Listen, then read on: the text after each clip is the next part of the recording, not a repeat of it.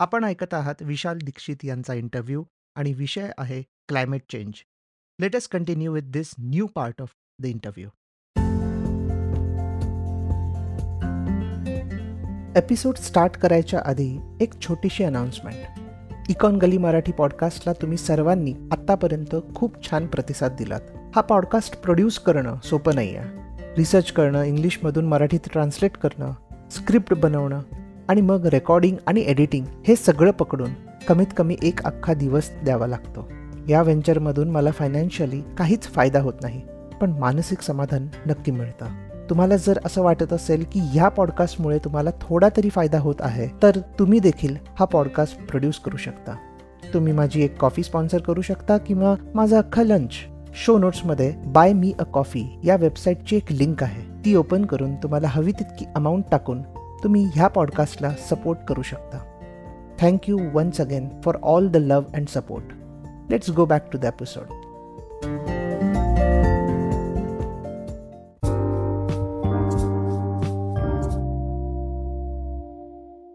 जसं आपण म्हणत होतो दहा हजार वर्षांपूर्वी काय होतं आता काय आहे? तर असे वेगवेगळे स्टेजेसमध्ये हे झालेलं आहे. म्हणजे आता बऱ्याच लोकांनी ज्यांना क्लायमेट सायन्स आणि या ह्याच्यात इंटरेस्ट आहे त्यांनी तर ऐकलं असेल की होलोसिन पिरियड होता. मग एक आयसेज पिरियड होता. असे वेगवेगळे पिरियड्स होते आणि त्या त्या वेगवेगळ्या पिरियडमध्ये काय काय वेगवेगळ्या गोष्टी झालेल्या ज्याच्यामुळे आपल्याला आता आपण अशा ठिकाणी आहोत असा क्लायमेट आहे. तर त्या अख्ख्या पृथ्वीवर बेसिकली वेगवेगळ्या क्लायमॅटिक स्टेजेस येऊन गेलेल्या होत्या. तर एक आपण एक थोडक्यात सांगू शकलास की एक्झॅक्टली काय काय होत होतं आणि आता आपण काय कुठपर्यंत आलोय आणि पुढे काय होऊ शकतं? Based on scientific evidence statistical models वगैरे. शुअर शुअर सो हजारो वर्षांपूर्वी काय घडलं? लाखो काय दहा लाख वर्षांपूर्वी काय घडलं आणि कोटी वर्षांपूर्वी काय घडलं? असे वेगवेगळे प्रश्न विचारता येतील. सो आपण या आत्ताच्या डिस्कशनसाठी जी इंटरग्लेशियल सायकल्स होत्या आईस एजेस सोडून देऊ. कारण आईस एजेस ही खूप मोठ्या लाखो वर्षाचा त्याच्यात टाइम स्केल येतो आपण साधारण हुलोसीन म्हणाला ते इंटरग्लेशियल आहे की दोन ग्लेशिएशन सायकलच्या मधला पिरियड तो बघू. आणि त्याचा दोन अँगलनी आपण विचार करूया. पहिला अँगल आहे की होमोसेपियन जे आपण खूप प्रौढी मिरवतो आपण सगळे आहोत. हा जो होमोसेपियन आहे हा ऍक्च्युली आफ्रिकेत आत्ताची मान्य थिअरी काय की आफ्रिकेतल्या सेंट्रल आफ्रिकेतल्या काही ठिकाणी देशांमध्ये तो होमोसेपियन हा प्रकार निर्माण झाला. होमिनिड म्हणतो आपण ते होमिनिड तर हा असा प्रबुद्ध माणूस बाहेर कसा गेला हो आफ्रिकेच्या? तर त्याच्याकडे नौका नयन होतं का? तो का तो पोहत गेला? काय झालं असावं तर मग असा विचार करताना या पेलिओ क्लायमेटॉलॉजिस्टना असं सापडलं की साधारण एक काही हजार वर्षांच्या सायकलमध्ये हा सगळा जो आत्ताचा पर्जन्य वृष्टीचा पट्टा आहे जो आत्ता आत्ताच्या क्लायमेटमध्ये ही सगळी सदाहरित वन किंवा म्हणजे ट्रॉपिकल रेन फॉरेस्ट म्हणतो ना आपण. आणि मग सवानाज आणि मग काय हळूहळू डेझर्ट ना. अशी जी ग्रॅज्युअल ट्रान्झिशन आहे ती सगळी जिथे पाऊस किती पडतो याच्यानुसार आहे तर जिथे सगळ्यात जास्त पाऊस पडतो तो आता सेंट्रल आफ्रिकेचा रिजन आहे. लोकांना असं जाणवलंय की हा जो पावसाचा पट्टा होता हा अख्खाच्या अख्खा जाडा झाला. आणि त्याच्यात त्याचा एक काय म्हणायचा हात म्हणू आपण. त्या पावसाच्या पट्ट्याचा हा ऍक्च्युली डेझर्ट पर्यंत गेला होता. आणि मग हे कसं शोधलं? तर तुम्ही बघितलं तर वेगवेगळे चाड सुदान असे वेगवेगळे देश आहेत उत्तर आफ्रिकेतले. त्या देशांमध्ये जिथे आत्ता वाळवंट आहे तिथे केव्ज आहेत. केव्जमध्ये जिराफ गाय उंट अशी चित्र माणसांनी काढलेली आहेत. त्या सगळ्या पशूंचे सांगाडे तिकडे सापडले तिथे अशा वनस्पतींचे अवशेष सापडले ज्या खरं तर सदाहरित आहेत. किंवा काही काही वेळा आहेत.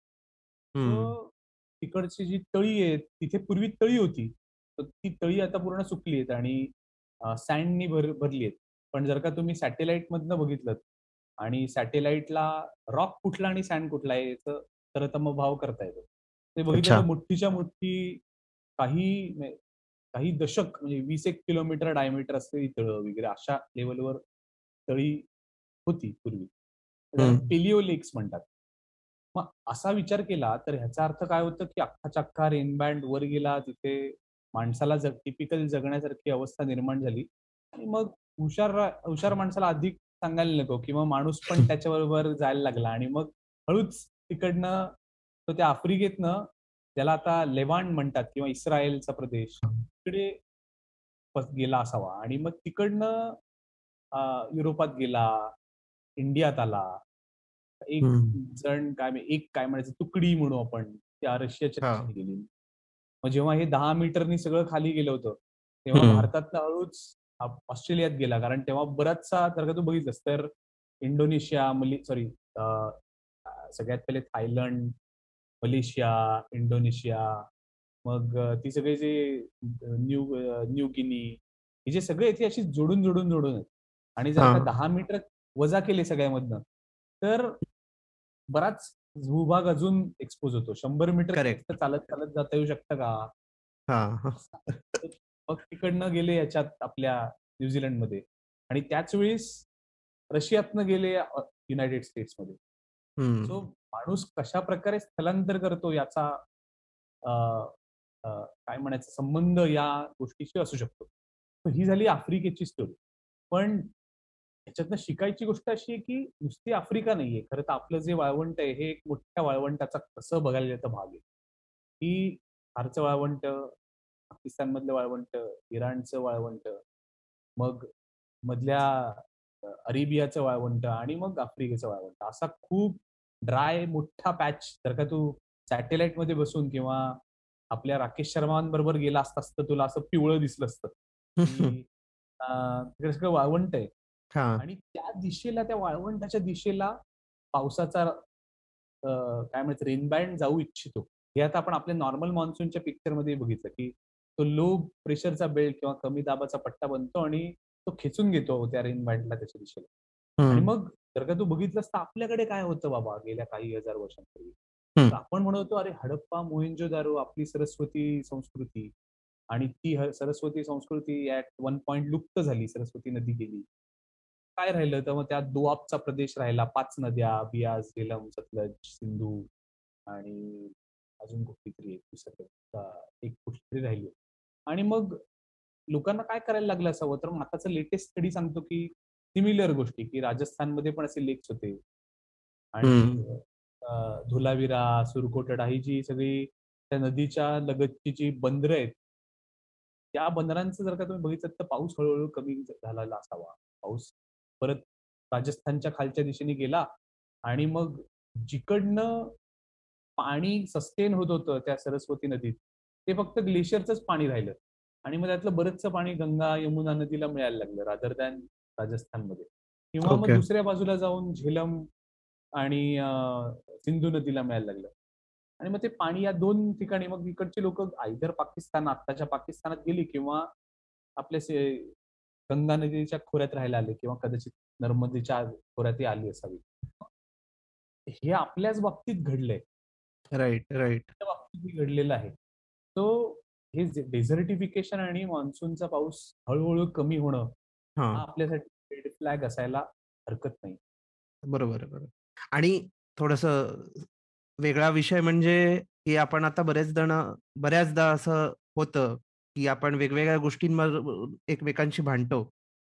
तर जर तसं बघायला गेलं तर सगळेच्या सगळे आपण आफ्रिकेतलेच आहोत आणि एकच आहोत. आणि फक्त वेगवेगळ्या ठिकाणी राहायला गेलोय त्यामुळे वेगवेगळे झालोय आणि अशा वेगवेगळ्या संस्कृती निर्माण झालेल्या आहेत. सो तसं बघायला गेलं तर मायग्रेशन किंवा क्लायमेट चेंज हा फार आधीपासून गोष्ट ही चालू आहे चालू राहिली आहे.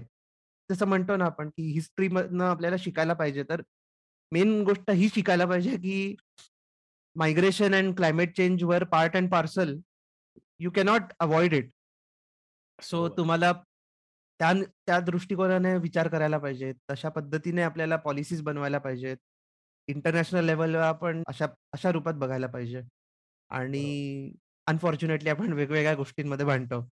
सो याच्यात एक मुद्दा फक्त याच्यात. डिस्टिंक्शन करण्याची गरज आहे. ते म्हणजे climate was part and parcel of our life yes आणि our response to that as human beings was to migrate to more favourable climate हा. दुसरी गोष्ट की ते जे क्लायमेट चेंज होता ना तो साधारण ऍटलीस्ट शंभर वर्ष दोनशे वर्ष पाऊस हळूहळू कमी होत गेला असा होता. ओके आता आजच्या ह्याच्यात दोन वेगळे मुद्दे काय घडले आहेत आत्ताच्या ह्याच्यात? की आपण तो कार्बन डायऑक्साईड नावाचा एक डेंजरस गॅस खूप जास्त प्रमाणात हा. एका सेंचुरीच्या आत आपण सोडलाय. आणि हा गॅस ऍब्सॉर्ब करणं सोपं नाहीये. आणि तो नॅचरली सगळ्यात शेवटी ओशनमध्ये डिझॉल्व्ह होईल. पण. त्याचा रेसिडन्स टाइम ज्याला म्हणतात तो हंड्रेड ऑफ इयर्स आहे. म्हणजे जो आपण सोडून बसलोय गॅस तो आयदर इंजिनिअरिंग करून शोषायला तरी शोषून घेतला तरी पाहिजे किंवा शंभर वर्ष त्याचं भुगतान आपण करायची आपल्याला वेळ येणार आहे. आणि मग. आपण मायग्रेट करणार का हो बांगलादेशवाले नक्कीच करणार पण. आपण एक एकशे चाळीस कोटी लोक आपण करणार का माहिती तर आपण नाही करू शकत पूर्वी पूर्वी कसं होतं की एक जंगल होतं त्याच्या बाजूला दुसरं जंगल अवेलेबल होतं आणि. कधी कधी आदिवासी लोक जाऊ शकायचे की जेणेकरून परत तिथे फळं येतील आणि ते परत मायग्रेट करतील पण तसे तसे आपल्याला अनफॉर्च्युनेटली आपण आपण आपल्या तशी जागा नाही आपल्याकडे. सो आपल्याला काहीतरी इंजिनिअरिंग केलं पाहिजे. आपल्याला आपण काय कृती करतोय आणि हा जो वायू सोडतोय ते कमी करता येईल का? नवीन पद्धतीने जगता येईल का? असा विचार आपण नक्कीच केला पाहिजे. आणि फक्त माझं किती धरता येईल त्याच्यापेक्षा मी माझ्या आजूबाजूच्या गोष्टींवर डिपेंडंट आहे. हे ऍक्सेप्ट करून आजूबाजूच्या गोष्टी वाचवणं ही माझ्या भल भल्याच आहे. असा. विचार रादर आपण केला तर जास्त बरं होईल. Correct correct. आणि मग या गोष्टींना करण्यासाठी आपण एक इंटरनॅशनल लेवलला तर एक ऑर्गनायझेशन किंवा एक काय म्हणता येईल एक प्लॅटफॉर्म सध्या आहे विच इज कॉप ज्याला म्हणतो. आणि आता नोव्हेंबरमध्येच आपण बघितलं की कॉप ट्वेंटी सेवन म्हणजे सत्ताविसावं वर्ष त्यांचं झालं. आणि आपण लाईक गेली बरीच वर्ष बेसिकली हा एक इंटरनॅशनल समिट चालू आहे. तर मला हे फक्त विचारायचं की म्हणजे आपण भरपूर त्याच्याबद्दल गोष्टी वाचतो गोष्टी भरपूर काय काय लोक म्हणजे पॉलिटिकल लीडर्स आणि कंट्रीज वेगवेगळे क्लेम्स करत राहतात की नाही आम्ही वाचवला आम्ही नाही वाचवला तुम्ही नाही म्हणजे हे डेव्हलप्ड कंट्रीज आणि डेव्हलपिंग कंट्रीजमध्ये एक कॉम्पिटिशन असते की डेव्हलपिंग कंट्रीज म्हणतात की तुम्ही आता आम्हाला जबरदस्ती नाही करू शकत की एवढं एमिशन नाही करायचं. तुम्ही करून बसलात तुमचं डेव्हलपमेंट झालेली आहे. आमचं डेव्हल आमची डेव्हलपमेंट झालेली नाही आणि आता तुम्ही आम्हाला जबरदस्ती नाही करू शकत की तुम्ही एमिशन कमी करा तुमचं डेव्हलपमेंट त्यामुळे इम्पॅक्ट होईल. सो असंच ते एक वादाचं चित्र आपल्याला दिसतंय. तर एकंदरीतच सगळ्या समिट्स मधून काही निष्कर्ष आलेला आहे का? आणि यातलं मला तरी वाटतं पर्सनली की म्हणजे there is lot of potential आणि जर ऍक्च्युली प्रत्येक देशाने ऍक्च्युली म्हणजे real in real real sense जर ह्याच्यावरती काम केलं तर नक्कीच त्याच्यामध्ये आपल्याला इम्पॅक्ट दिसू शकतो. बट प्रॉब्लेम कुठे होतो की आपण एकमेकांच्या कॉम्पिटिशनमध्येच राहतो त्यामुळे याचे एक्झॅक्ट आपल्याला काय म्हणतात त्याला जसं हवं तसे इम्पॅक्ट आपल्याला दिसत नाहीत. तर यातला मेन क्वेश्चन हा की यातलं किती पोस्चरिंग असतं? आणि किती खऱ्या गोष्टी असतात आणि किती लोकांना खरंच वाटतं. कधी कधी वाटतं की पॉलिटिकल लिडर्सना तर खरंच काही पडलेली नाहीये कधी कधी वाटतं ठीक आहे काहीतरी एक करण्यासाठी म्हणून एक प्लॅटफॉर्म तरी आहे. काही हा प्लॅटफॉर्म जरी नसता तर मग कोणीच पर्वा केली नसती एन्व्हायरमेंटची ना बिझनेसेस ना पॉलिटिकल लिडर्स ना आपण पण. म्हणजे कुठून तरी एक असा प्लॅटफॉर्म असल्यावरती ऍटलिस्ट आपण भाषण लिहिण्यासाठी किंवा भाषण करण्यासाठी का होईना आपण काहीतरी टार्गेट्स बनवू काहीतरी टार्गेट्स करू आणि त्याच्यावरती थोडा प्रयत्न करू म्हणून एक हा प्रयोग असतो असं कधी कधी वाटतं. तर तुझं काय मत आहे याच्यावरती आणि एकंदरीत sure sure so COP actually सुरू झालं एकोणीसशे एक्क्याण्णव पासन आणि आता काय कॉप ट्वेंटी सेव्हन झाला आता कॉप ट्वेंटी एट होईल आणि याला मेजर फेम आलं जेव्हा पॅरिस अग्रीमेंट झालं दोन हजार पंधराचं. आणि तेव्हा भारत भारत चायना आणि युनायटेड स्टेट्स या सगळ्याच कंट्रीजना काइंड ऑफ यांनी एकमेकांना कॉर्नर केलं. आणि. दोन डिग्री ची प्लेज घेतली आणि एक. पॉईंट पाच डिग्रीसाठी एफर्ट्स करू असं सांगितलं. वॉर्मिंग टोटल एवढं रोखण्यासाठी. खरंच काय केलं? तर खरं तर काही नाही केलं फार. पण हा विचार आणि ह्याचा ऍक्सेप्टन्स ठेवला आणि मनमानी केली नाही बऱ्याच देशांनी. हा एक माणूस म्हणून आपल्या दृष्टीने पॉलिटिशियन्सच्या दृष्टीने हा तसा चढता आलेख म्हणायला पाहिजे. ही- दुःखाची बाब आहे की एवढाच आहे आपला चढता आलेख. पण या दिशेने आपण जातोय. तर कॉप सारख्या ठिकाणी टिपिकली तू बघितलंस तर क्लायमेट हा एक कॉम्प्लेक्स प्रॉब्लेम तर त्याच्यात climate science adaptation mitigation strategies हा इंजिनिअरिंगचा प्रॉब्लेम आहे. आणि पॉलिसी हा खरं तर सोशल सायन्स ह्युमॅनिटीज पॉलिटिशियन्स आणि खरं तर या तीन या चारही गोष्टींमधला एक मेळ शेवटी. की सायन्स पाहिजे इंजिनिअरिंग सोल्युशन्स पाहिजे. चांगली सोल्युशन कुठली? आप- माणसासाठी चांगली कुठली? हे पॉलिसी ठरवेल. हा. जो पॉलिसी आस्पेक्ट आहे हा या कॉपमध्ये सगळ्यात मोठ्या प्रमाणात आला.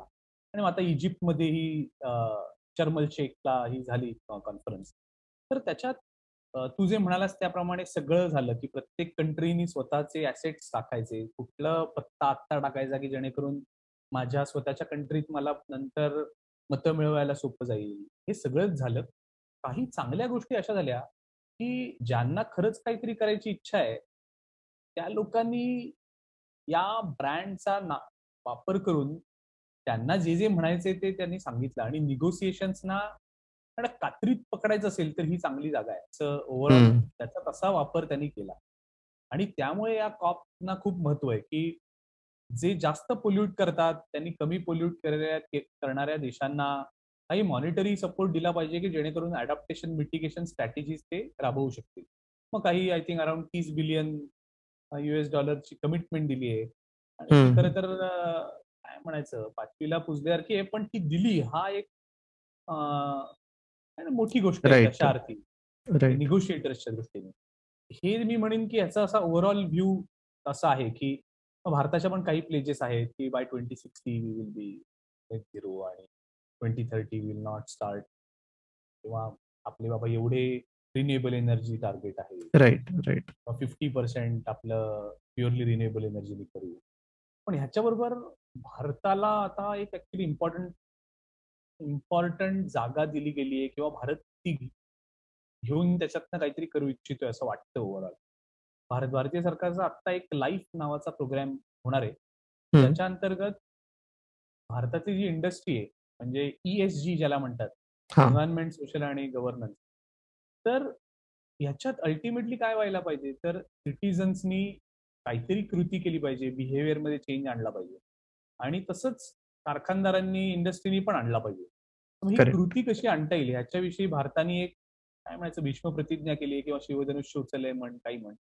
की आम्ही प्रत्येच्या चढवू याला आणि आता हा हे पुढच्या एक दीड वर्षात ते हा प्रोजेक्ट राबवणार आहे की. बिहेवियरल चेंज आम्ही आमच्या काइंड ऑफ लोकसंख्येत आणू आणि त्याच्यासाठी बात लोकल ब्रेनस्टॉर्मिंग करू. कारण खेड्या खेड्यात लोक आमच्याकडे इनोव्हेटिव्ह आहेत जुगाडू आहेत. की जर का आम्ही असे ड्राईव्ह राबवले तर ते येतील. आणि मग आम्ही काय करू? तर ही सोल्युशन्स जगाला देऊ. म्हणजे. काय स्टार्टअप्स येतील होपफुली ही एक अशा प्रकारची ऑन वन हँड नुसताच उदात्त हेतू ठेवून सस्टेन करता येत नाही. हेतू ठेवावा पण त्याच्याबरोबर सस्टेनन्स इकॉनॉमिक्सचाही विचार डेफिनेटली भारताने करायला पाहिजे. तर तसं. काहीतरी करण्याचा प्रयत्न होतोय का? असं वाटावं असं सध्या चित्र आहे. तो पाहूया आता. खरंच पॉलिटिशियन्स जसं सांगतात तसं होतं असं नाही आणि पण पण आशावादी असायला काही हरकत नाही. येस येस नक्की. या इंटरव्ह्यूला टोटल सिक्स एपिसोड्समध्ये डिवाइड केलेला आहे. पुढचे एपिसोड्स लवकरच तुमच्यासमोर येणार आहेत. हा इंटरव्ह्यू तुम्ही पूर्णपणे यूट्यूबवर ऐकू आणि पाहू शकता. थँक्यू